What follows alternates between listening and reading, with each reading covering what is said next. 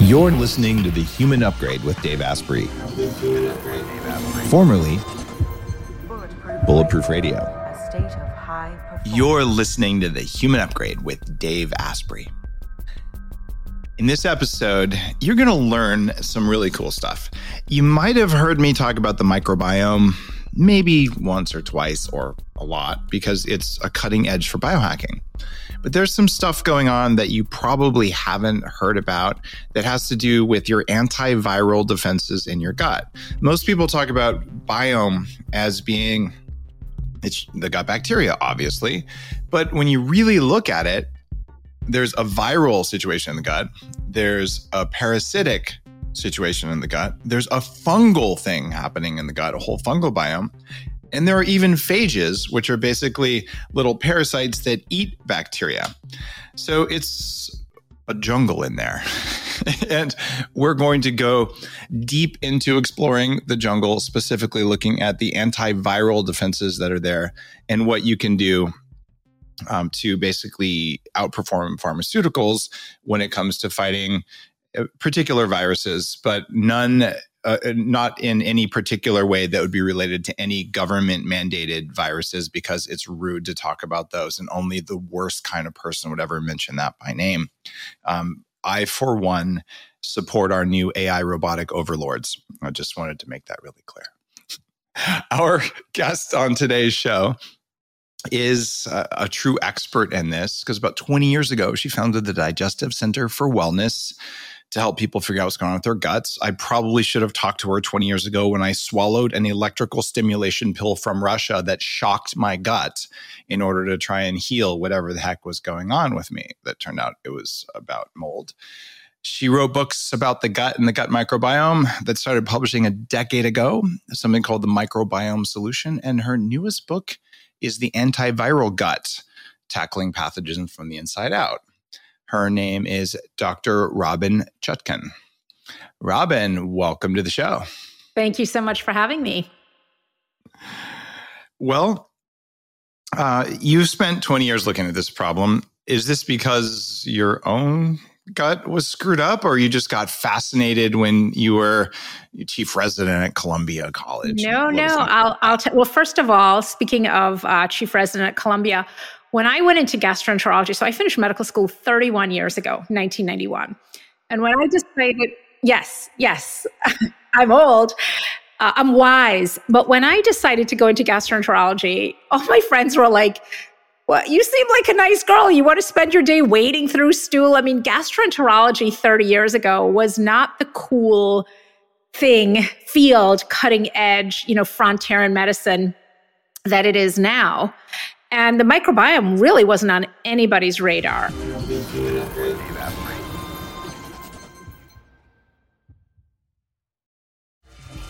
You might be a biohacking newbie or maybe a hardcore biohacker or somewhere in the middle, but you already know to focus on exercise and nutrition because those move the needle. You probably also want to manage your stress and even mental health. All of this is training of some sort, and that's where a company called BrainTap comes in. It's a specific kind of training for your brain.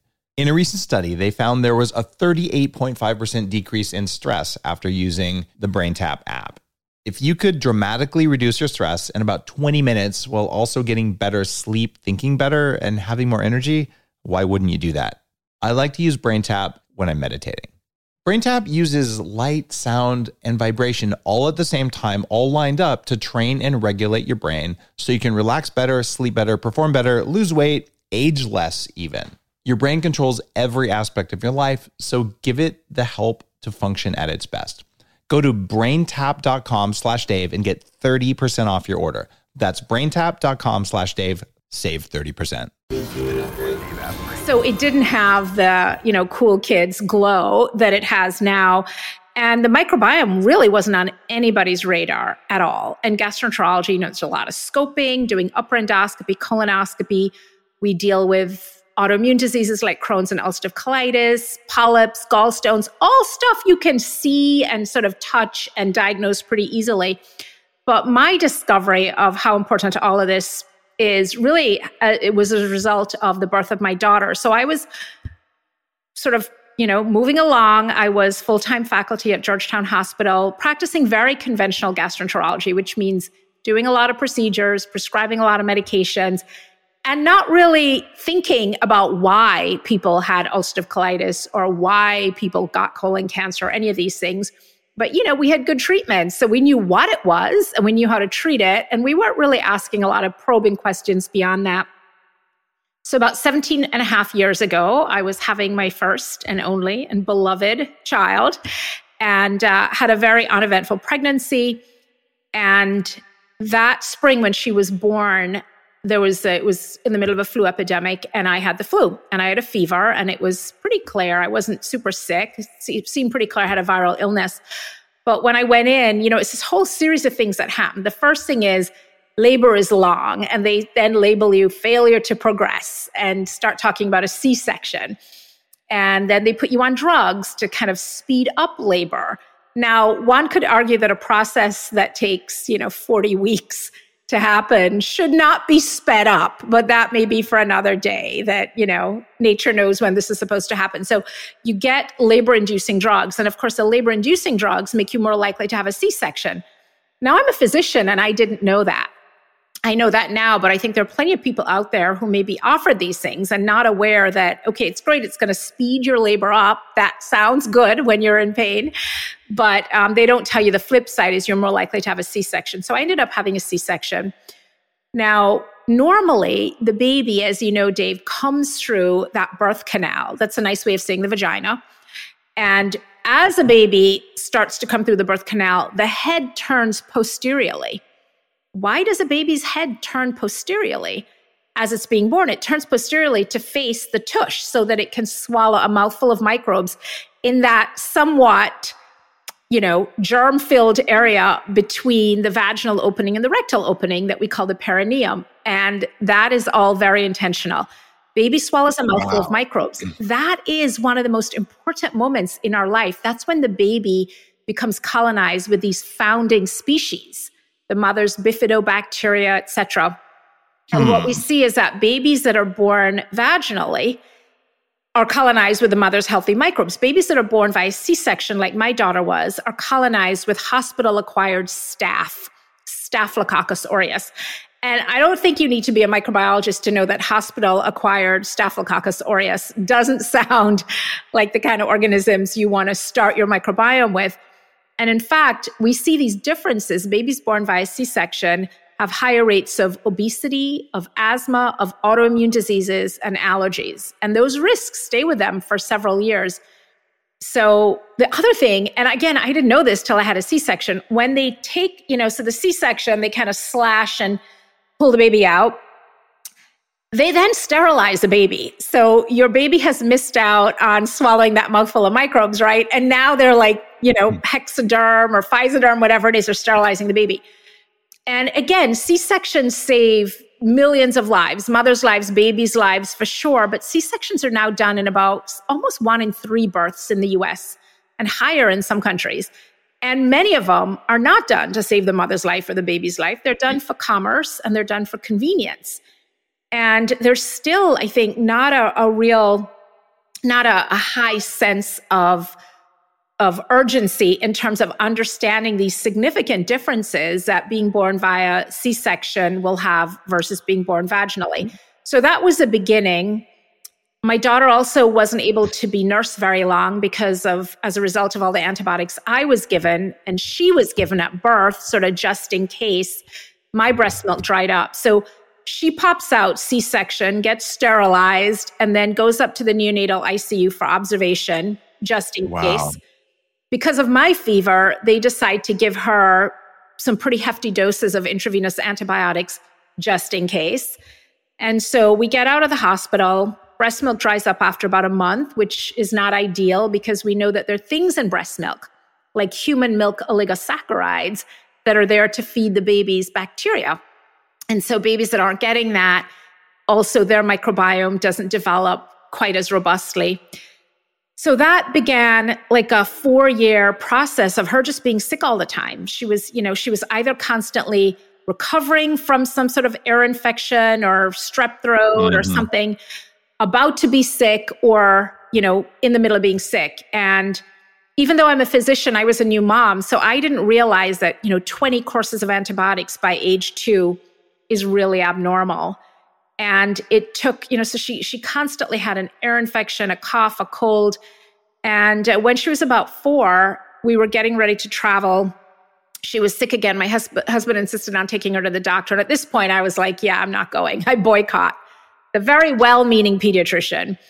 And she came home with a nebulizer machine and a new diagnosis of asthma and mm-hmm. four prescriptions a steroid, an antibiotic, a bronchodilator, and an antihistamine.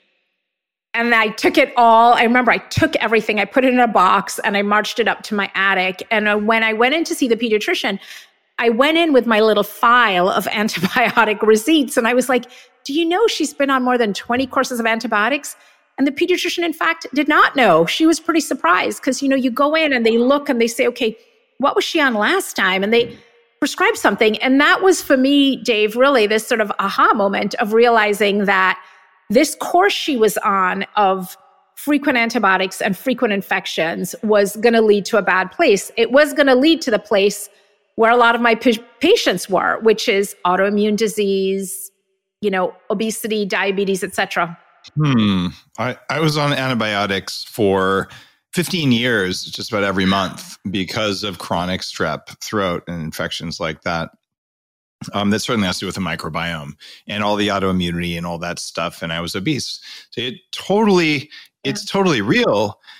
But a lot of people listening don't know about a condition called PANDAS. When kids get strep throat, one of the one of the proteins that's on streptococcus can create an autoimmune reaction to parts of the brain that creates a behavioral situation that looks a lot like autism, but maybe with more OCD. And yeah. I did have OCD as a kid. Uh, so I don't know. I don't know if I had pandas or didn't, but whatever it is, it's gone. But um, like it's so dangerous and no one talks about it. it did really your daughter is. end up with that or did you get it in time? No, we we got it in time because I really realized and again I'm lucky that as a physician I had the foresight to be able to say okay, we're not going to the doctor. I mean, I always say like I'm not advocating don't go to pedi- your pediatrician, but you got to ask some probing questions. Studies show that pediatricians prescribe antibiotics about 63% of the time when they think that a parent expects it and 7% when they don't. So I always say, you know, be the kind of parent who does not expect it oh, and ask those probing questions like, is this antibiotic absolutely necessary? What would happen if I didn't take it or my kid didn't take it? Are you using it to treat an actual infection or a suspected infection? Is this infection viral? All of these things. So, you know, this whole what you're describing, Dave, of antibiotic injured is very real, very real. And there was a study just from two weeks ago that showed that not only do early antibiotics potentially create childhood obesity, but the early, the frequent infections themselves can by disrupting the microbiome. So, you know, it's one of those things where understanding that when you are on frequent antibiotics, you are actually increasing your susceptibility to infection because you're killing off a lot of those healthy microbes you know, the, the startling statistic is that about five days of a broad spectrum antibiotic can remove up to a third of your microbiome. And this is really problematic in those first thousand days of life. I would say the microbiome is tender for about the first 10, 12 years, but the first three years, it's really tender. And so knocking it out with antibiotics, you know, at birth, after a C section delivery really handicaps someone. So we we stopped going to the doctor for a period of time. And when Sydney was sick, I'd give her, you know, I'd make some broth and give her green smoothies. That was back when I could still get her to drink green smoothies, split pea soup. She wasn't, she wasn't up, huh? She wasn't 17 and a half and like on her own program. But yeah, it was she, you know, she was definitely sickly for still a couple years. But then this remarkable thing started to happen, which is her microbiome started to recover. And she really gained so much resilience and just became a normal, healthy kid. And so it really opened my eyes. And as much as I wish I could have a redo for that one, with a home birth and no, you know, no pitocin and C-section and all of that. Because again, it's great for when you really need it, but I'm not convinced that I really did. But um, you know, you I really started to connect the dots between the, my patients with Crohn's and ulcerative colitis and celiac disease and asking them. And right around that time, a huge meta analysis came out from the institution where I did my GI training from Mount Sinai. And that study showed that antibiotics in early childhood were one of the biggest risk factors for developing Crohn's and ulcerative colitis. And I started asking my patients, and sure enough, so many of them had a history like yours, Dave, of you know frequent antibiotics because they had chronic strep or you know they had chronic antibiotics for posterior urethral valves and they were getting UTIs. And of course, it's that interplay between genetic predisposition, what's going on in the microbiome, and of course, other environmental triggers. And diet is a huge one.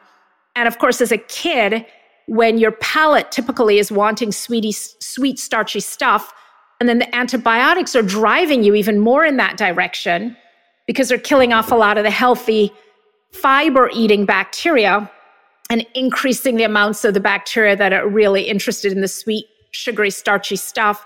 So then that further compounds it. And and so now we see we actually have the clinical data behind all of this, right? But you know, 17, 18 years ago, people were like, what do you mean you're not taking it? You know, it was just very like, very woo woo. Um, but it is, it is so crystal clear. And, and every day in my feed of gastroenterology articles, I see a new article sort of validating this stuff. I mean, there was a, there was an article from back in August.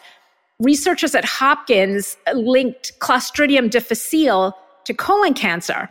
So we know that Clostridium difficile is a bacterial infection that you get typically if you're you can get it if you're on antibiotics or in the hospital and it kills about 30,000 people in the US every year.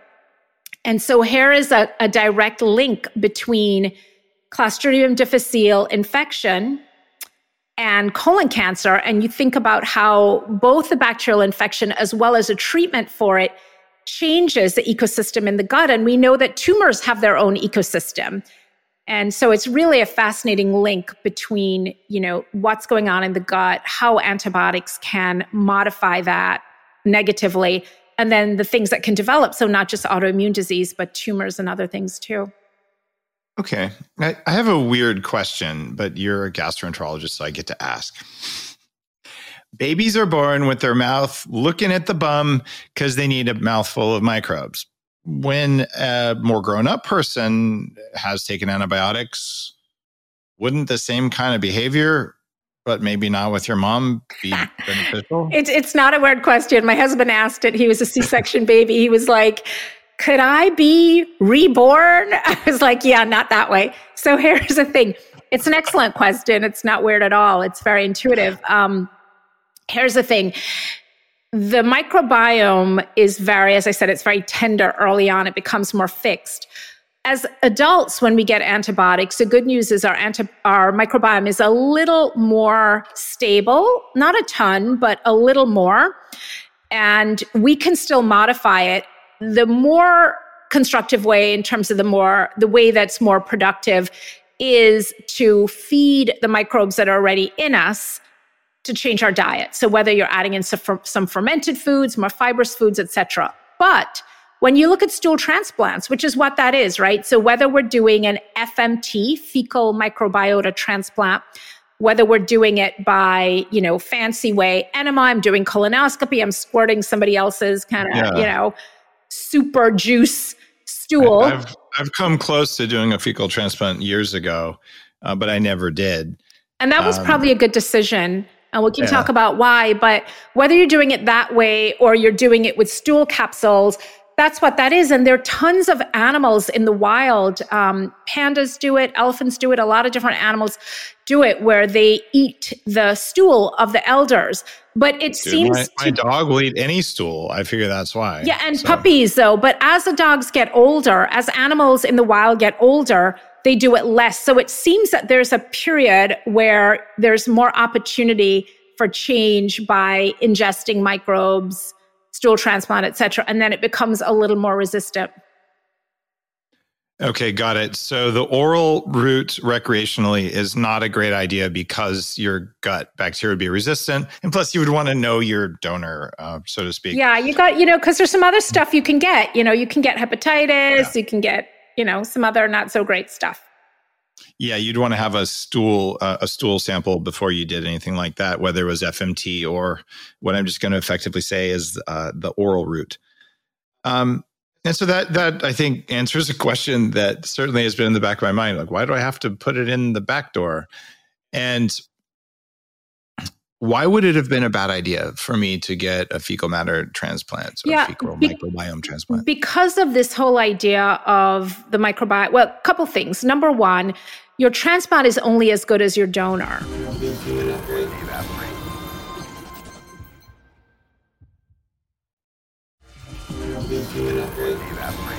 Why would it have been a bad idea for me to get a fecal matter transplant or yeah, fecal be- microbiome transplant? Because of this whole idea of the microbiome. Well, a couple things. Number one, your transplant is only as good as your donor. So, sort of like a solid organ transplant, right? If you're getting a liver transplant and you're getting it from an 85 year old drinker, it's not going to be very successful compared to if you're getting it from, you know, a 30 year old who was super healthy and died in a car accident. So, we see that we have kind of super poopers and so, depending on what you're trying to overcome, you need to make sure that you're getting high levels of those specific bacterial strains. And if your donor didn't have them, you're not going to get them, number one. So it really it depends a lot on the quality of the stool. So I, I was going to get Tom Brady's stool. Would that have been good? I don't know. I take Gisele. I'm up with Gisele's stool on that one that, that, was a South Park joke. I don't know if you saw the South Park fecal matter transplant episode, but um, anyway, if you didn't see it, you need to because of your profession. No, I'm aware of that. But given the current Tom Gisele oh, situation, oh, plus she's you know she's the one who got him started with the healthy eating. People. Fair point. Yeah. So the other thing is that just doing a stool transplant one and done, that stool especially if you do it the oral route, you know, you have high levels of acid in the stomach, ideally. And so a lot of those bacteria don't survive through the stomach, the acidity getting down through, you know, 20 feet of small intestine into the colon where you need them. And that's why going the back door um, makes a lot of sense in terms of making sure those bacteria survive. But let's say they survived your stomach acid and they make it down to the colon in order for them to, in order to have meaningful repopulation, you need to feed them a certain way, right? So most of the time we're trying to increase a population of bacteria like Faecalibacterium prausnitzii, F. prausnitzii, because that's one of the ones that's associated with making a lot of short chain fatty acids, great for our immune response, etc. But if you're not feeding F. prausnitzii lots of plant fiber, then you're not, you know, you're not going to really cultivate a large population. So the one and done stool transplant works really well for things like C. diff because that's a one time mm-hmm. infection you're trying to overcome. But if you're trying to overcome something more chronic, like an autoimmune disease, then it is repeated stool transplant. So it might be two or three a week for several months, and then it might be a maintenance of one or two a week because you're really trying to overcome significant disruption in the microbiome and its dietary change. One of the reasons that a lot of the studies looking at FMT for different conditions, Parkinson's, autism, etc., even Crohn's and ulcerative colitis, one of the reasons why a lot of those trials haven't been as successful is A, they've been one and done, which is unrealistic, and B, there's been no dietary change. So there's a study from India a couple months ago for ulcerative colitis where they they did the FMT plus dietary change and that was, you know, leaps and bounds more successful. So you have to think about what we're feeding the critters to when we make the change. So then your diet after you get FMT should match the diet of the donor if you wanted to get the results. Absolutely. Right? It should match the diet of, you know, whoever cultivated these super microbes. Okay. I uh, I like that, and it, it makes so much sense. All right, let's talk about viruses because so many people ignore the viral component of the gut. How common are viruses in your microbiome? We have about you know somewhere between 30 and 100 more bacterial cells than human cells and we have about 100 more viral uh, particles than we have bacteria so I think the latest number is more than stars in the universe, somewhere around 380 trillion by last count. We have a lot. Viral particles, right? We, but are viruses alive? Like, no, no, they're not alive. They're it's you're, inanimate. You're in, the, you're in the they're not alive camp. I, am with you, but there are some people who claim they're a life form, and I. It's, well, it's kind of they are. They are. Um, I think they are. Yeah, I you know I agree with you on that. There's something between dead and alive, right? And they get reanimated. And of course they have these long latent periods and then they kind of get mm-hmm. reanimated. But they require um, they require, of course, a host, right? A animal, like human, plant cell. Without a computer to run on. Yeah. So like they're not active, but like they could be. Eh, but the, you, so yeah, it, it, it's one of those things where are they a life form? Do they evolve? They do evolve, and if they're running, they're alive. I don't know, but whatever the deal is, there's more of them than bacteria, and more of them than cells in the body, and probably more of them than mitochondria in the body, given the numbers you talked about. Yeah. So they're omnipresent and how well do we understand the variation between the viral count and the viral types in different people? I'll say not well at all. But yeah. what we do know is that about 10% of our own DNA is viral material because viruses yeah. have been infecting us for millions of years.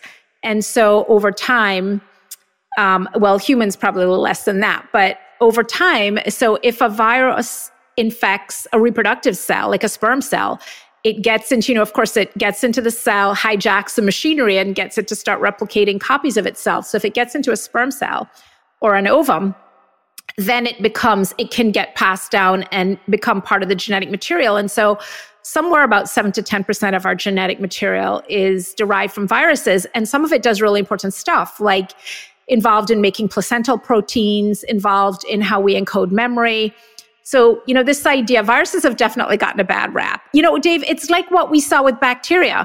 Remember when everybody was selling antibacterial bathtubs and antibacterial mattresses and antibacterial everything, makeup, and now it's like, oh, probiotic makeup and probiotic, you know, so we're sort yeah. of in that same we're we're not on the upswing yet right we're still thinking this scorched earth approach viruses are terrible and they're out to get us and there's a, a famous epidemiologist who said, if we had no viruses, the world would be a great place for a day and a half and then we'd all die because they're yeah. involved in some of these important sort of ecosystem activities, right? With the salination of the water and, um, of course, uh, maintaining plankton levels and all sorts of different things that we don't think about. Do you know about the or one of the original uses of Lysol? No, tell me it was marketed for, and I'm not even kidding, it was antiseptic, right? But they marketed it for women for vaginal use because you wouldn't want to have any bacteria or viruses or any kind of, you know, natural human smell down there. Uh, and that was a re- like you can find the ads online and they're a matter of historical. Uh, no, record. I believe it because the douches. I mean, I'm always telling women, you're not supposed to smell like a summer's eve you know the, the douche thing. And what i'm so glad you mentioned that because what's crazy about that is that in the gut where diversity is key right? And the more diverse and the richness the better. But in the vagina monoculture is the name of the game and queen bee is lactobacillus. And so lactobacillus we know that vaginas where lactobacillus predominates are not just healthier but they are way more resilient to stds so we know that some women with high levels of lactobacillus can get exposed over and over to HSV, HPV, HIV, don't become infected. I still don't recommend that as your, you know, as your uh, weapon against STDs. Please suit up, but um, or whoever you're having sex with, have them suit up. That's not a re- reliable method. You know but, but we know that back by contrast, vaginas that have a lot of Gardnerella, Prevotella, other that what we would call bacterial vaginosis, where the vaginal microbiome has been disrupted, have much higher levels. So it's not, again, you know, exposure to viruses is somewhat inevitable, but infection and illness is not. And this stuff is not just random we can predict if you have bacterial vaginosis and you don't have sufficient levels of lactobacillus, we know that you're much more likely to become infected when you get exposed to HPV and potentially to go on from just HPV to develop genital warts, carcinoma, etc. We know that some people, no matter how many times they get exposed to HIV, are completely immune. And some of that is on a genetic basis and some of it is on a microbial basis. So this idea that as a host, first of all, that host health matters and that you can become a healthier host is just common sense, basic scientific knowledge that we know. And it's true for everything. We know that a healthier person is going to have a better outcome from cancer, a better outcome from pneumonia, a better outcome after a heart attack. If you have healthier soil. And there's an article that came out four days ago showing that in children, previous pre-existing illness is the most important marker for outcome. If your child is a sick child and they get COVID, they're more likely to have a bad outcome. They're more likely to have long COVID.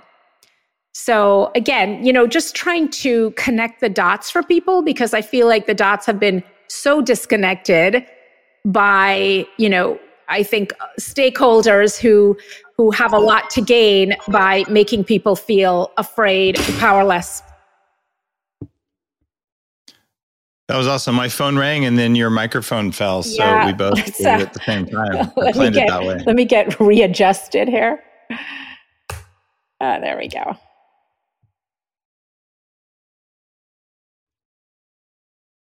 All right, you're back? Yeah, I'm back. It must have been your phone calling my light. I, I, think that's what it was. Um, there's a there's a company called Evvy, uh, EVVY, that's doing the full uh, vaginal microbiome, and of course, there's Viome that does mm-hmm. a test of your your gut bacteria that includes some viruses. I don't think it includes all of them, but I was intrigued when my Viome test uh, showed that I had some plant viruses in my uh, in my gut, probably from when I was a raw vegan and I was eating tons of raw plants. What's up with plant viruses living in our meat bodies? Yeah, I you know, a lot of that testing I think is still in its infancy and so, you know, we're still identifying organisms, we're still figuring out what it means because of course it's a whole idea of metabolomics, right? It's not just what the organism is that you're growing, but what they're pr- reproducing. And we know that both bacteria and viruses can switch in terms of what they're doing, what types of cells they're infecting, et cetera. So I think it's great to be the citizen scientist and to do this testing. I love American Gut Project because they're a nonprofit mm-hmm. and they, you know, they have um, open sourcing for a lot of different researchers, and we're we're figuring this stuff out. They were at my second conference. We just had our our ninth oh, wow. or our eighth annual, but in its tenth year because COVID set the clocks back. Um, but yeah, this was almost ten years ago when they were first formed. American Gut Project yeah. uh, was out there. Um, so there, there's a lot of interesting research. I just know when I see, you know, uh, whatever tomato virus or something in my gut, I'm like, what the heck? Or actually, there's a red pepper virus. You can't go wrong with plants. I think it's a good sign. It's a good sign you have a plant virus. Yeah, I think it's really? good. I think it's fine. Why? I think but it's it, fine. It means you're eating plants. That's probably how you got it. But I've seen associations of having like an actual, not just having it there, because I promise you I wasn't eating a bell pepper not for years because I'm violently allergic to them. Mm. And so there's correlations between having plant viruses and being allergic to those types of plants, which are intriguing to me. So you just don't worry if people have a ton of plant viruses. No, because again, we don't, you know, we don't know. And like with the microbiome testing, we see all these weird results, but it's sort of like the food sensitivity testing, right? People get all freaked out. And I'm like, okay, it says you're allergic to blackberries. Do you eat blackberries? They're like every day. I'm like, what happened? They're like nothing. So again, yeah. like some people make antibodies to a lot of things. We, you know, some of the techniques we're using to identify this stuff are a little squirrely. They haven't been perfected mm-hmm. yet. So this stuff is in its infancy. It's growing. We're going to see more. But right now, it's hard to draw a straight line. And I mean, even the incredible breakthroughs in the last few years, like the associations with Epstein Barr virus and MS. We know there was an mm-hmm. association with Epstein Barr virus and rheumatoid arthritis and lupus for a long time, but now we see the association with, association with MS we still can't definitively say Epstein Barr virus causes MS. The majority of people in the US are exposed to Epstein Barr virus. We've been infected. The majority of us don't have MS. So, what is it about the person with MS that allows or that sort of creates that different pathway where you know they they develop that. The same for things like ME/CFS et cetera. So there's still other factors. And yes some are genetic but there are other environmental factors too that um, that help potentiate how these diseases form. There's a group of people like me who'll say, look at the fungal biome and look at mycotoxins and fungus in the environment, in the oral cavity, the interactions of fungus and bacteria. Even for streptococcus, they get much worse. They form biofilms in the presence of mold and mycotoxins. Um, but then there's this other thing where when you have something that interferes with immunity whether it's you know the most popular virus that it's kind of scary to name because it might take you off of social even now or whether you're talking about epstein-barr or hsv or any of these other ones how do we know fungus bacteria virus uh, uh, how how do we sort through all that to know what's causing any long-term disease or any autoimmune disease. Yeah, to your point, you know, it's not a straight line and um I I read a lot. you know, it's dizzying sometimes. So yesterday, um, I get these, you know, these feeds with particular areas in gastroenterology. And as somebody who treats patients with Crohn's and ulcerative colitis, I get a lot of those and I get the research early. So a new study showing that norovirus, infection with norovirus, could be a potential cause of Crohn's disease. Well, we've seen just as many studies showing that fungal overgrowth and infection with Candida can cause Crohn's. We've seen studies, I mean, at one point it was postulated that um, paratuberculosis could cause Crohn's. It causes something called Johne's disease in cows.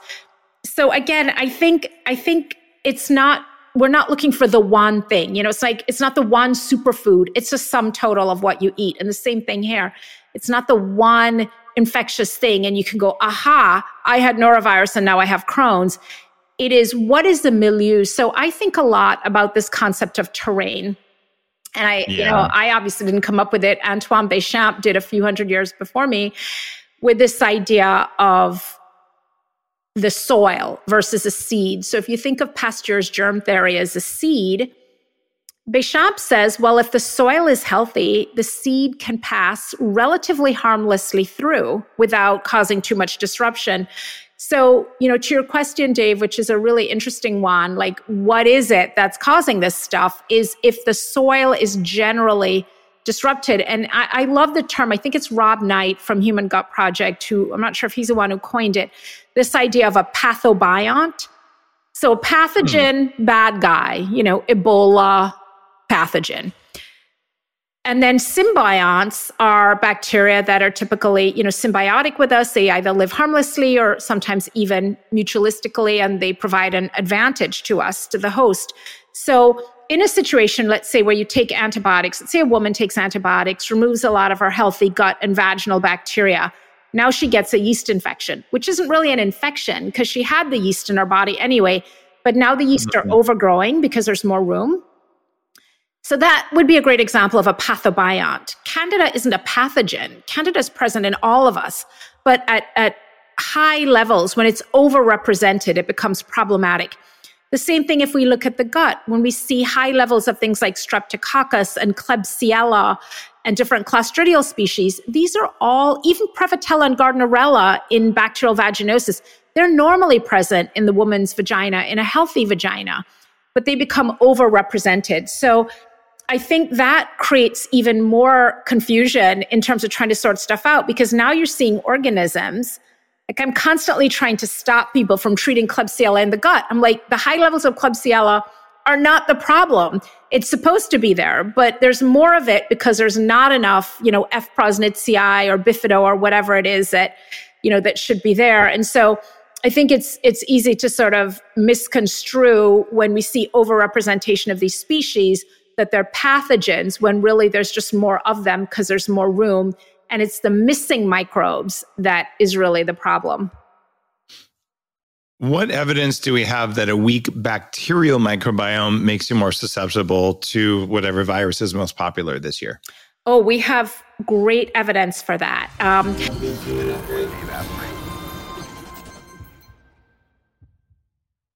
Everyone's talking about red light therapy beds, and for good reason. There's a company called ARRC LED that's building an entirely new class of LED devices. ARRC LED beds integrate proprietary scanning technology and frequency protocols to shape the delivery of six different wavelengths in dose optimized photobiomodulation. Yes, that's a lot of words.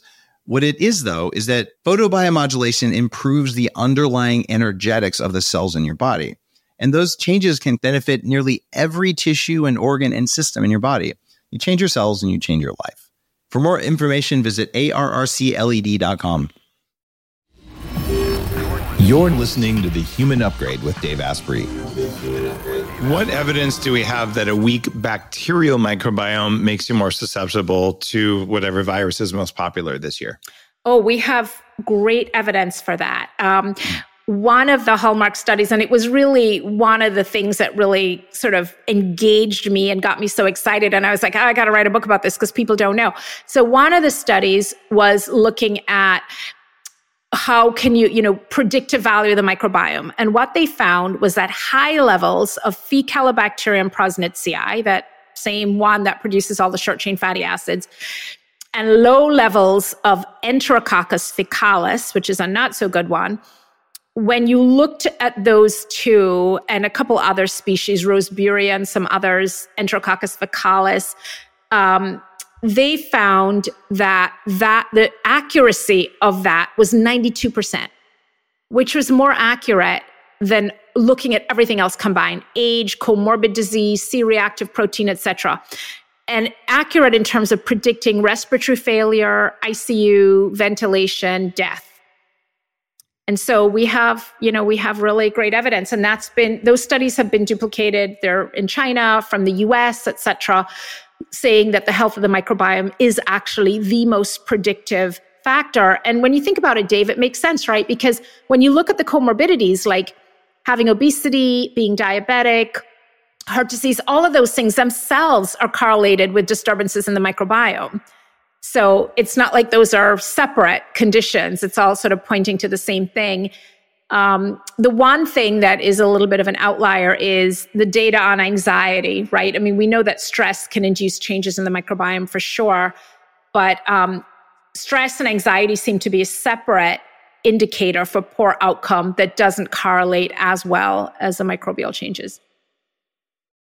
So when and So, when in the second week of the pandemic, I filmed a video at an airport and I said, guys, you know, for my own safety, could you drop their croissant in the trash because it's messing up your health? And that's the only way that I can feel safe is if you do what I say. Uh, maybe I wasn't that misguided given that there's no dietary fiber and tons of sugar that's bad for your bacteria, right? You not only were you correct in that, and this is a, you know, this is a really politically charged one, but I'm going to say it is that we are only as healthy as our least healthy citizens because, for example, if you look at a risk factor like having obesity, we know that people who have obesity have a worse outcome for lots of reasons, primarily to do with the mechanics of obesity, as well as the fact that adipose tissue itself is immunologically active and leads to some negative consequences. But we also know that in the setting of obesity, there's prolonged viral shedding. Prolonged viral shedding also means more opportunity for contagion, for passing a virus, and more opportunity to for the virus to mutate. And so Oh, oh no. So if you have a population with a large percentage of people with obesity, you can, you're going to potentially have, you know, higher levels of contagiousness and prolonged shedding with opportunities for viral mutation. So you see how somebody else's uh. health, if you think about super spreaders, super spreaders have to do with, you know, within mucus, which is this really fantastic cross between jello and glue that functions to trap viruses, irritants, you know, pollen, smoke, etc. And then the cilia move it all up and out. But also in mucin are these proteins that degrade viruses and break them down.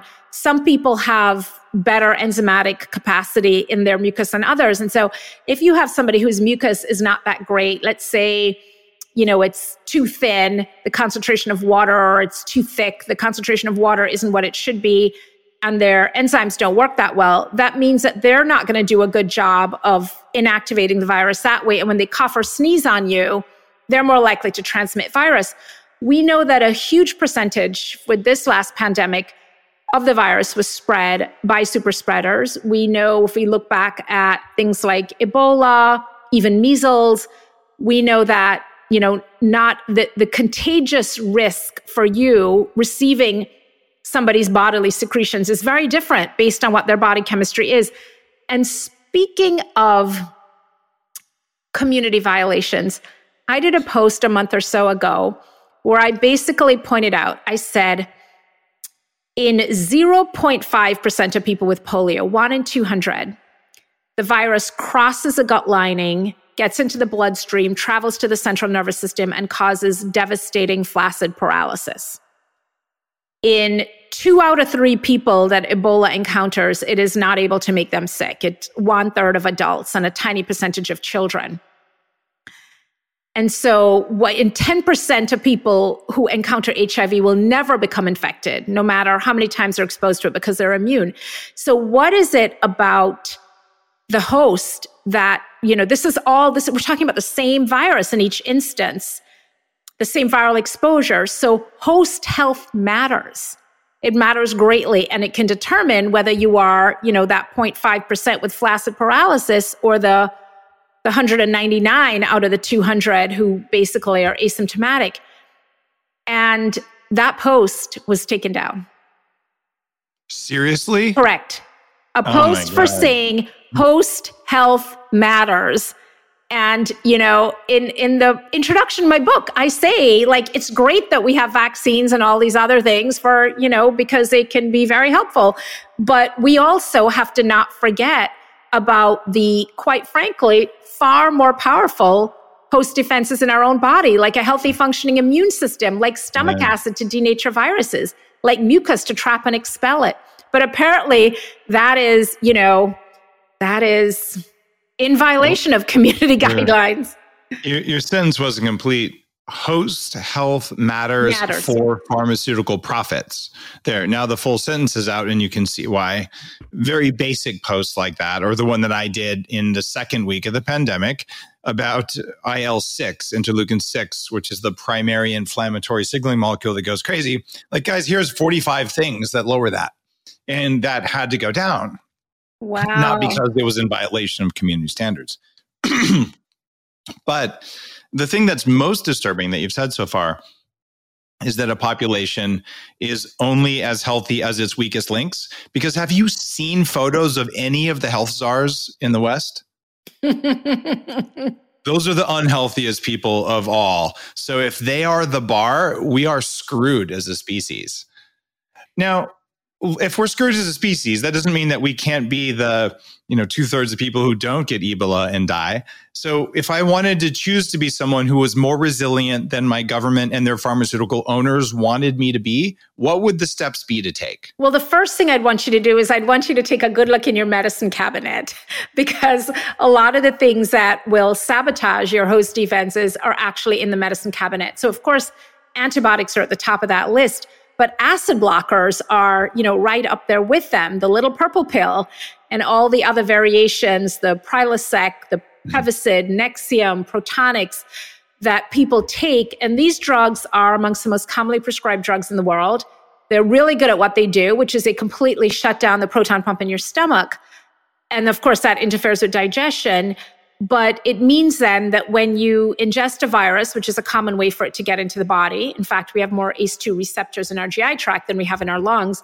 So when you swallow a virus, instead of it becoming inactivated by stomach acid, acid unravels the, genetic material, the DNA or RNA, and renders it inactive. So now that doesn't happen. And now the virus is able to infect the intestinal cells, get in that way. So there was a study that came out. This was another one of the studies that made me go, okay, people don't know this stuff. I need to write a book. In July 2020, population based study, 54,000 patients asking the simple question Does being on an acid blocker increase your risk of a viral infection of the kind we have been talking about? And the answer was yes. Doubles your risk if you're taking it once a day, and a three to fourfold increase if you're taking it twice a day. Now, that was not a surprise to me, Dave, because as a gastroenterologist, I've been seeing increasing risk for C. diff, for Campylobacter, for all kinds of enteric, you know, gut related infections with people on acid blockers for years. But it was, uh, it just wasn't put out to the community at all. There was literally no public health announcement for the millions of people taking proton pump inhibitors mostly unnecessarily. Some studies show oh, that yeah. 80% of people taking those drugs don't need them. Nothing, nothing. Okay, let's nerd out for a minute here because I'm not a doctor, but I sometimes um, you know talk to them on the internet. So, Pepcid is an H2, a histamine receptor blocker, not a PPI. Correct. And it's shown really good results for long insert name a virus that shall not be named for God's sake. Um, and even during an active infection, when you're getting lots of mast cell activation that's set off by histamine. Um, so I've seen tons of people, including me after COVID, take it for a while in order to allow mast cells to calm down so we mm-hmm. don't get the GERD, the, the gastric reflux, which can be caused by overactive mast cells. So you get an infection, your immune system is primed and all of a sudden you eat things that maybe weren't a problem before and all of a sudden you're getting gastric reflux not because of acid but because of mast cells exploding in your mm-hmm. esophagus. Um, if you're doing that and you're taking an hcl to increase stomach acid which is what i do and what i've been recommending on my telegram channel where you can still talk about stuff like this um, is that a is that going to be a bad thing? Is that a good well, thing? remember, talking about pepcid versus ppis yeah, which so are pepcid w- not talking about pepcid Pepcid okay. does not have this increased risk. We're talking about PPIs specifically. So, different class of drugs, completely different mechanism of action, different level of blocking stomach acid. But to, to get back to your sort of larger questions, so the medicine cabinet is a big one. Antibiotics, acid blockers, NSAIDs, steroids, biologics, all of these things need to be really examined, and you need to do a careful risk benefit analysis, number one. Um, number two, you want to think about not dismantling those host defenses that kick in. So, for example, we talked about mucus. So, when you have a viral infection and you you have increased mucus production because your body is trying, which comes from the gut, by the way, about one and a half liters a day. So, your body's increasing oh. the mucus production so it can trap the virus and expel it. Don't take an antihistamine to dry up your mucous membranes and uh, you want to keep that, or a cough syrup, you want to keep that mucus flowing. Another thing, fever. We know that viruses like polio replicate 250 times faster at normal body temperature compared to when you have a fever. So, your fever is your body's way of slowing down viral replication. What do we do? We reach for some Motrin and Tylenol and oh, a fever, we got to bring it down. So, fever has been preserved throughout evolution because it serves a really important purpose. And the purpose is both to alert you that there's something going on, as well as to try and fight whatever that is. And fever activates our immune system, does a lot of different things. So, um, in the plan, in the book, I really tried to make it very actionable. The plan is about half the book. And I, I get, I don't just say, don't take this medication. I go through each medication, this is a question you should ask your doctor. These are, these are reasonable substitutions. With the fever, there's a whole section for babies, for young children, for adults. These are the fevers you need to worry about. Check with your pediatrician. This is a situation where the fever doesn't need to be treated. Here are 15 other ways to make you more comfortable when you have a fever besides taking an antipyretic, a pharmaceutical drug that's going to just completely get rid of that fever. So, you know, the host defenses like stomach acid, like mucus, like a fever, understanding how sleep works to reboot your immune system and how important sleep is. So, the data on sleep is just mind-boggling. This the data shows that people who are sleep deprived even the vaccines are less effective when you're sleep deprived, significantly less effective and Wow. The big study with sleep was that people who are chronically sleep deprived are about 76% more likely to become infected. And for each additional hour of sleep you get, there's a drop by 12% of risk. But we know that, you know, we've known that for ages. We know that from some classic studies done at Carnegie Mellon, exposing people to a different kind of coronavirus that causes a cold and then seeing that people are sleep deprived get sick much more, are much more likely to get sick. They're more likely to have symptoms for longer. So, you know, some of this stuff is not new. Wow. So, so if if we were to uh, to just set aside human suffering and and freedom and all that kind of stuff and we wanted to make people safer we would take tired people and obese people and we lock them away until they got sleep and were not obese right? no no no. We Did wouldn't lock anybody away but we would we would make the things that make it easier for people to lose weight like more leisure and access to green spaces and safe places to exercise and you know people Whoa. who don't have to work three jobs and like, like the stuff governments are supposed to do. Exactly. I yeah I, would almost forgotten. Oh thank you for reminding me of, of, of why we put them in place. Oh okay. Got it. Sorry. I, I thought i was in some kind of a some kind of a trance there for a minute but okay. I, am returned back to reality. And now I want to remind people the name of your book um, because you mentioned it earlier. It's called The Antiviral Gut. The Antiviral Gut Tackling Pathogens from the Inside Out. And this is really cool because, look, screw all the you know alarmism uh, over the last couple years. If you have kids in school every single year at the beginning of school, they come home and they're blowing snot all over the windows, and there is no way you're not going to get exposed to that.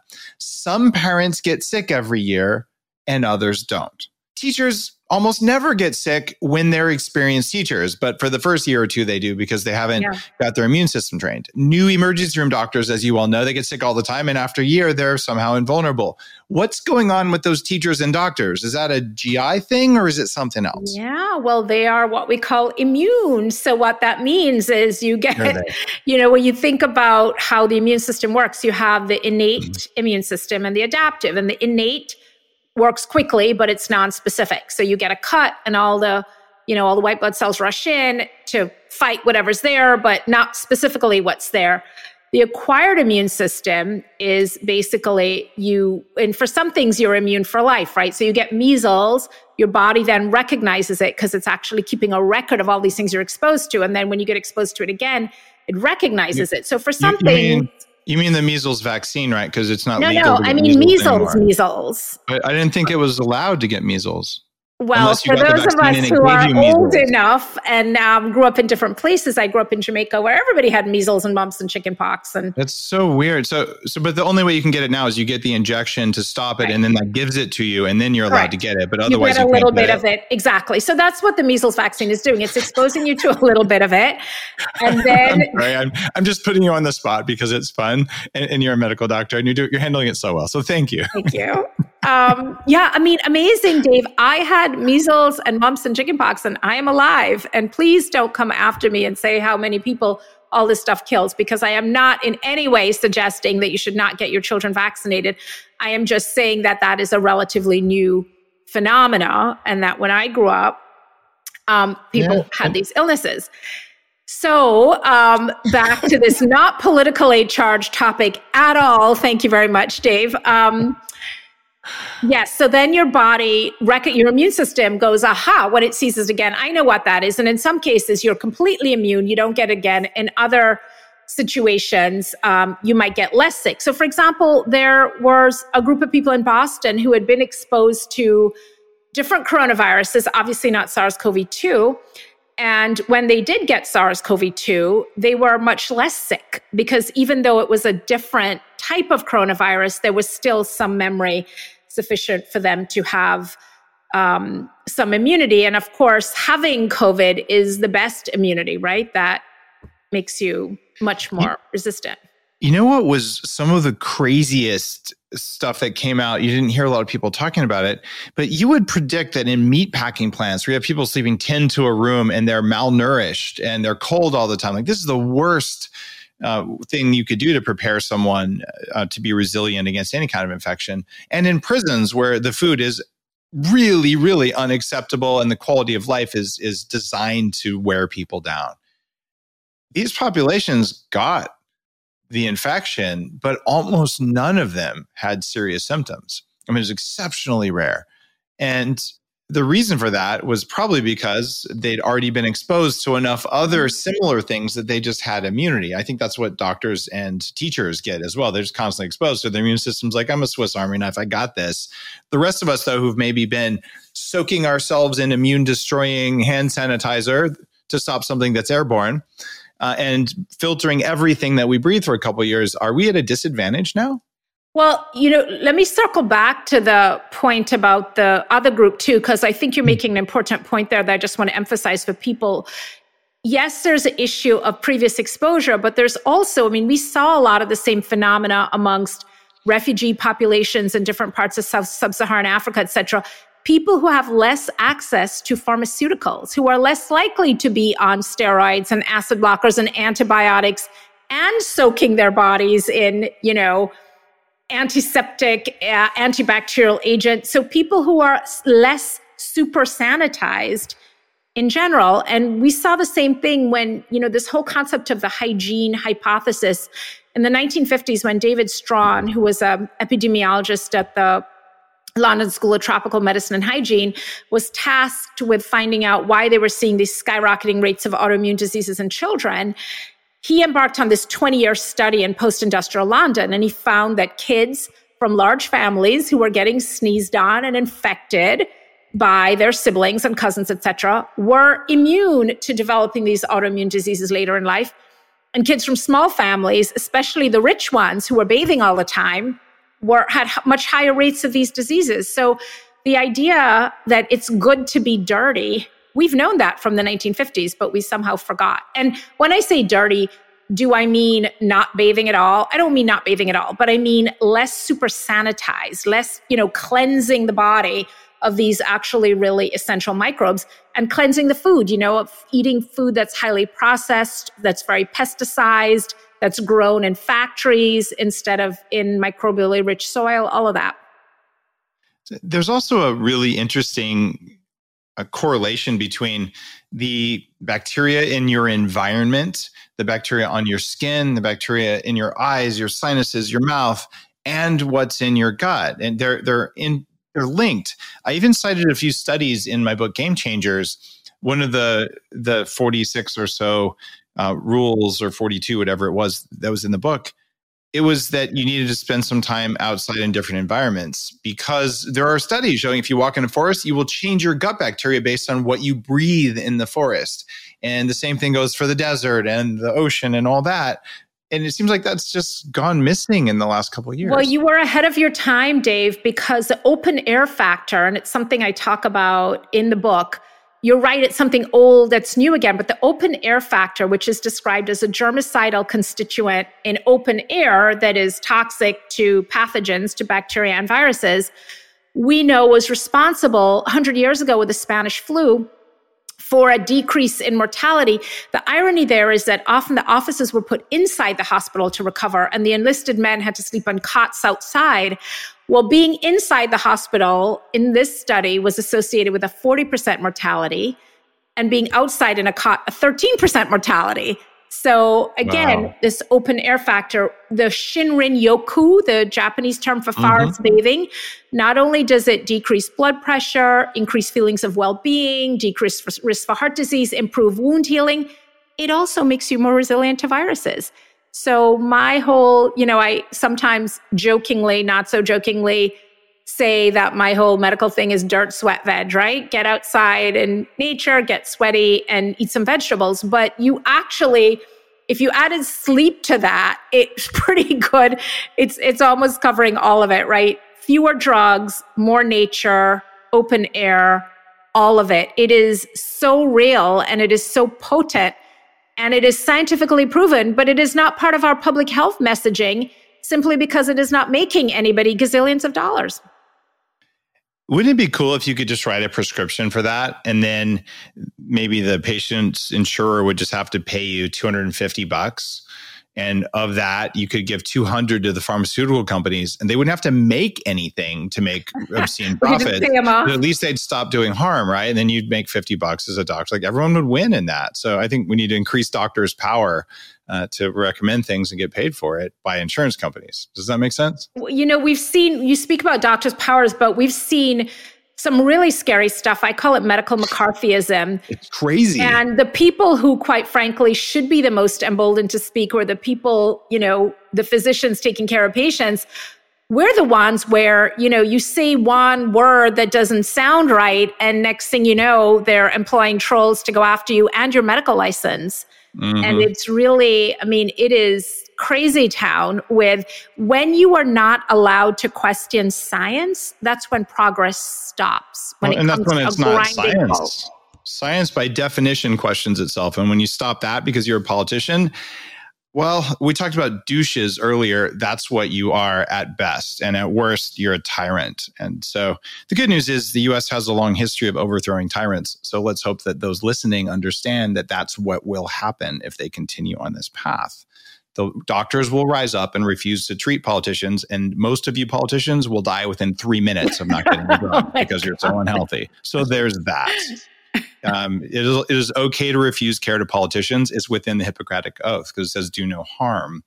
and if you're helping someone who's a repressor, you are doing harm. So there you go. I just freed a lot of doctors to say screw off to the people trying to take their licenses. Now, to return back to something we're still not supposed to talk about in your book, The Antiviral Gut, you talk about patients who are recovering from that which shall not be named but ends in 19. Now, how'd the plan from the book work for people who were recovering? Yeah, you know, the thing about, um, and I'll just say it long COVID, is that we both know a lot and we don't know a lot. We know a lot because we have a lot of experience with other post viral syndromes. So we have you know, chronic hepatitis C and B, and we have mono and we have ME/CFS, which is really a post-viral syndrome, and we have post-infectious. Or post-fungal. Got it. Yes, post-infectious, let's say. Post-infectious. Yep and um, and with many different possible infections, you know, human herpes virus six as as well as others. We have post-infectious irritable bowel syndrome. So this idea of an infection, bacterial, viral, or fungal, creating some disruption and then continuing on with additional symptoms, new symptoms, or perhaps chronic symptoms that they had mm-hmm. with the mm-hmm. acute situation is not new. We've known about that. And like a lot of these other post infectious syndromes, we see that the etiology is multifactorial, right? There's disruption to the microbiome, which is a big one. Right. Um, sometimes there is an ongoing immune response, which is of course, also related to what's going on in the microbiome. So the infection is over, but the immune response is still going. Sometimes the virus itself is still active. And, um, you know, we see with long COVID, researchers have identified a couple key factors. One of them seems to be reactivation of EBV in a lot of patients. Um, there's an autoimmunity issue. We see a positive ANA and anti-nuclear antibody in a lot of these patients, even though they don't actually have clear autoimmune disease, either a history of it or that's not what they're manifesting, but there's some kind of autoimmunity, which means a body is reacting to itself. Um, and uh, there are, you know, we see that there are pathways of angiogenesis that are disrupted. So again, it's not a straight line. There are a lot of different things that can be going on, but certainly paying attention to your gut microbiome, trying to improve the health, the diversity, the richness of your microbiome.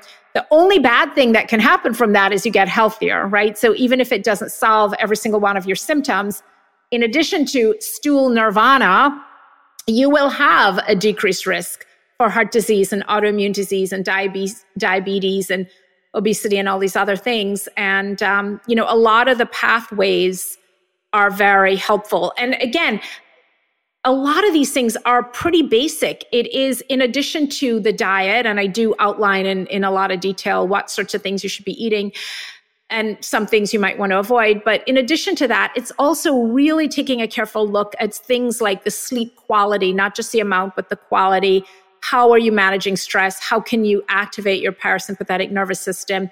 Even hydration. Just like in my GI practice, I think, I don't know, 20, 25% of the problems I see can be solved if I could just water somebody with a hose and just hydrate hmm. them. their bloating, their constipation, a lot of this stuff would get better.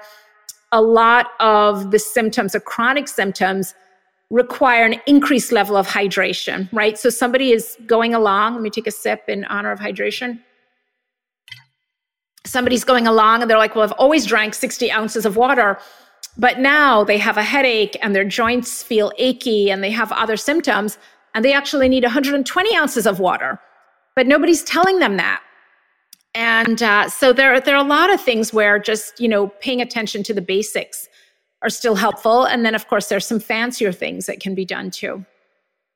It it seems to me that that most cases of long COVID involve fixing the gut, uh, involve calming uh, the mast cells, the inflammation system in the body, and fixing mitochondria. So turn up energy, turn up hydration, fix the gut, which turns down inflammation, uh, and then uh, just supercharges mitochondria. It's the same thing you do for toxic mold people. It's the same thing you do uh, for people who've had Lyme disease, most of whom had toxic mold and think they have Lyme disease. Uh, and all and these most of whom have gotten a ton of antibiotics on top of that that've created yes. more damage. Yeah you, you nailed it. And so, I, I mean, I, have had lots of friends call and like, what should I do? And, and then two weeks later or a week later, they're, they're, oh my God, I feel so much better. I'm like, yeah, you fix your mitochondria, but your gut's still wrecked because you took whatever antibiotics you took. And frankly, Zithromax helped a lot of people. But afterwards, you better have your prebiotics, you better have your probiotics. And now I want to go into a lightning round with you. So give me your top five probiotics. I can only give you one, Visbiome, okay. and then I can say get thee to the farmer's market for some, you know, really wow. great homemade fermented products. Yeah. So fermented stuff. And what was the first one? Yeah. Visbiome, V I S B I O M E. Okay. I don't even know that one. Yeah, it's, you know, not big marketing budget, but incredible data of 100 studies looking at um, some particular indications like pouchitis, which is inflammation in the remaining gut after the colon has been removed, irritable bowel syndrome, etc. And uh, the prescription strength, which is what I use, 400 billion colony forming units per packet. So it's classified by the FDA as a medical food, a medicinal food. Um, now, it, is it okay that people shouldn't be able to just buy the high strength stuff without a permission slip from you? Well, here's the thing. It's it is, you know, there are situations where probiotics can be problematic. Somebody who's okay. immunocompromised, somebody, you know, there can be contamination. Fortunately, I've not experienced that with the, that particular brand. So um I'm I'm of a mixed mind of that. You, first of all, the regular sorry, the prescription strength is 900 billion. I misspoke and the regular packet is 450 billion and that's over the counter. So you can just take two regular packets and you're there right? Okay, with a 900 it. billion. So it's not as restrictive as it seems. Okay good good deal. I i hear you on that one. Uh, i always kind of wonder because as biohackers you know we work with our doctors and our other care providers as consultants right? But ultimately we're responsible for our behavior and for our choices and you know we we get advice from all sorts of people. Uh, and uh, so i'm always a little uncomfortable when well yes you know no one else can recommend this peptide because it's controlled by someone who has a financial interest in it. And i'm like that seems like and i'll say i have zero financial interest with yeah. anyone and definitely not Visbiome but i definitely. use it because I'm, I'm, not accusing you of that at all. Yeah. No Nobody's no. not coming across that way. But just like the, the idea that you know, if you wanted to get a diamond, the the world's supply of diamonds is controlled by the De Beers family, which is mm-hmm. why they're so damned expensive, even though they're common. And, I'm sort of thinking, what else is like that in the world? That's I, interesting. Yeah, that's a very interesting. And you know, you see drugs that when they first come out are like, oh yeah, it's a you know this is a big gun you can't get it and then becomes over the counter and you realize that it wasn't really for financial reasons not because it was a dangerous big gun drug um, cool. Uh, so I'll see if I can uh, reach out to those. I'm going to try some some of that probiotic and see if I notice any difference. I've tried quite a few and have some very well studied ones um, I've mentioned on the show before. And the the bottom line I've come across, and I want you to tell me if I'm right or wrong on this, is that the the prebiotic substrate is probably more important than the probiotic because if you take absolutely. them and you can't feed them, nothing happens. So yeah. you're, you're in alignment with that? Yeah, absolutely. And you know, prebiotics you just get from food. So, you know, high inulin foods, leeks, garlic, onions, uh, oats are great. Lots of prebiotic foods, um, which I'm a huge fan of. Okay. Um, beautiful. Is there anything else that we need to know about having super healthy guts that we would get from your new book, The Antiviral Gut? Yeah, I would love to also mention the gut lining because when you think about it, Dave, when stuff is in your gut, it's not inside your body. It's in this 30 foot hollow tube that runs from your mouth to your anus. And that gut lining, that razor thin, one cell thick lining, is the only thing protecting the inside of your body, your organs, your bloodstream, etc., your immune system from all the morass of, you know, toxins, bacteria, viruses, whatever else, you know, undigested food particles floating through your GI tract. And as you know, it's a highly selective membrane.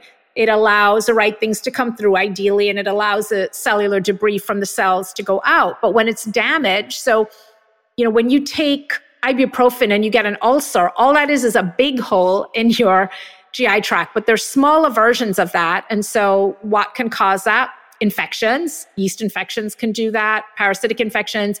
But by far, the biggest injury we see is from the medicine cabinet. Again, it's nonsteroidal anti inflammatory drugs and overuse of antibiotics.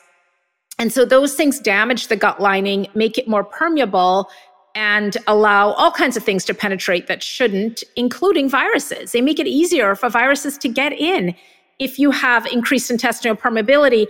And um, there's a great study from Korea that shows that MISC, the multisystem inflammatory syndrome, in children and in adults is associated with increased intestinal permeability. They see high levels of zonulin, which is a marker for that.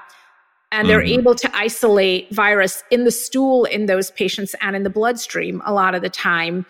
And so, you know, it just, again, you're allowing entry into your body through this membrane that's supposed to be one of your most critical defenses. And so there's a whole section on, you know, how to prevent that and how to maintain your intestinal permeability because it's, you know, it's your gut shield, literally. I I like that. And it, it is that important my gut was so incredibly bad uh, for much of my life because of the yeast overgrowth, because of toxic mold exposure, because of years of taking antibiotics uh, for chronic sinusitis and strep throat, and probably because of the birth procedures in the 1970s. Like, like it all goes back and back and back. And I don't want anyone to have a gut that wrecked. And right now, I know that my gut will go back to being that wrecked if I eat the standard American diet. You give me a bunch of mm-hmm. ultra processed, glyphosate soaked, you know, industrial, whatever, crispy plant pretend stuff. It it shreds my gut and my health goes away and I become tired. I become unfocused. I have love handles. I, like it, it all comes back. Uh, and this is one of those reasons that I, I teach everyone. You got to know your kryptonite but my gut is relatively healthy now because I feed it the right stuff. And every person has a different set of right things that work. And I think your book has a new focus. Well, what if you didn't want to be susceptible to any virus? What would you do for your diet and your gut? And my addition to that would be yes, read the antiviral gut and then see which of those things are going to work for you. And there may be one thing in there where for you, because of your allergies or because of your genetics or whatever, like, man, I tried that one it doesn't work. And then just don't do that one for a while and maybe it'll work later. And, and for instance, me, fermented yeah. foods, because um, I have a history of mold, I also, that means I'm sensitive to histamine. Some fermented foods are very high in histamine. Like yeah, absolutely. Soy. No, that's, that's such yeah. a good point. I mean, even within my clinical practice, I see patients who just don't tolerate fermented foods are really not helpful for them. I see, I have patients who don't do any grains because they set off their inflammation. And I have patients who you know, do a ton of grains. So it's, you know, when when you give the range of what can be helpful, it doesn't have to be every single thing on there. I do I divide it up into this sort of red light, yellow light, green light um, categories. And I absolutely encourage the approach that you're describing, which is see what works for you, see what you can expand, what you can contract, and just keep keep pushing and testing. Beautiful. Well, Robynne, uh, my sincere thanks for being a hardcore gastroenterologist who decided to take a functional bent and you know talk about this side of things because it takes a certain amount of courage especially over the last two years you know to stick to your guns and say hey, this stuff matters. So i appreciate you doing that and saying it like it is versus like you're being told to say keep up the good work. Thanks so much. Thanks for having me Guys, the book is called The Antiviral Gut, and you can find all the relevant links at theantiviralgut.com. You're listening to The Human Upgrade with Dave Asprey.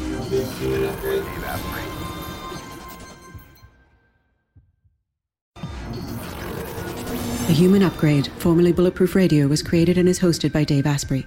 The information contained in this podcast is provided for informational purposes only and is not intended for the purposes of diagnosing, treating, curing, or preventing any disease. Before using any products referenced on the podcast, consult with your healthcare provider, carefully read all labels, and heed all directions and cautions that accompany the products. Information found or received through the podcast should not be used in place of a consultation or advice from a healthcare provider.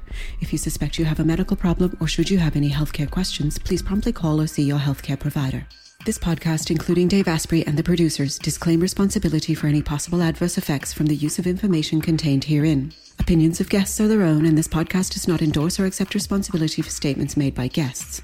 This podcast does not make any representations or warranties about guest qualifications or credibility. This podcast may contain paid endorsements and advertisements for products or services. Individuals on this podcast may have a direct or indirect financial interest in products or services referred to herein. This podcast is owned by Bulletproof Media.